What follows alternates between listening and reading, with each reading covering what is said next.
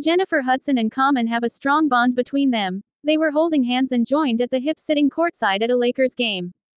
The couple strolled hand in hand into Crypto Arena for Wednesday's matchup against the Dallas Mavericks, plopping down in their seats for a front row experience, and looking pretty fashionable.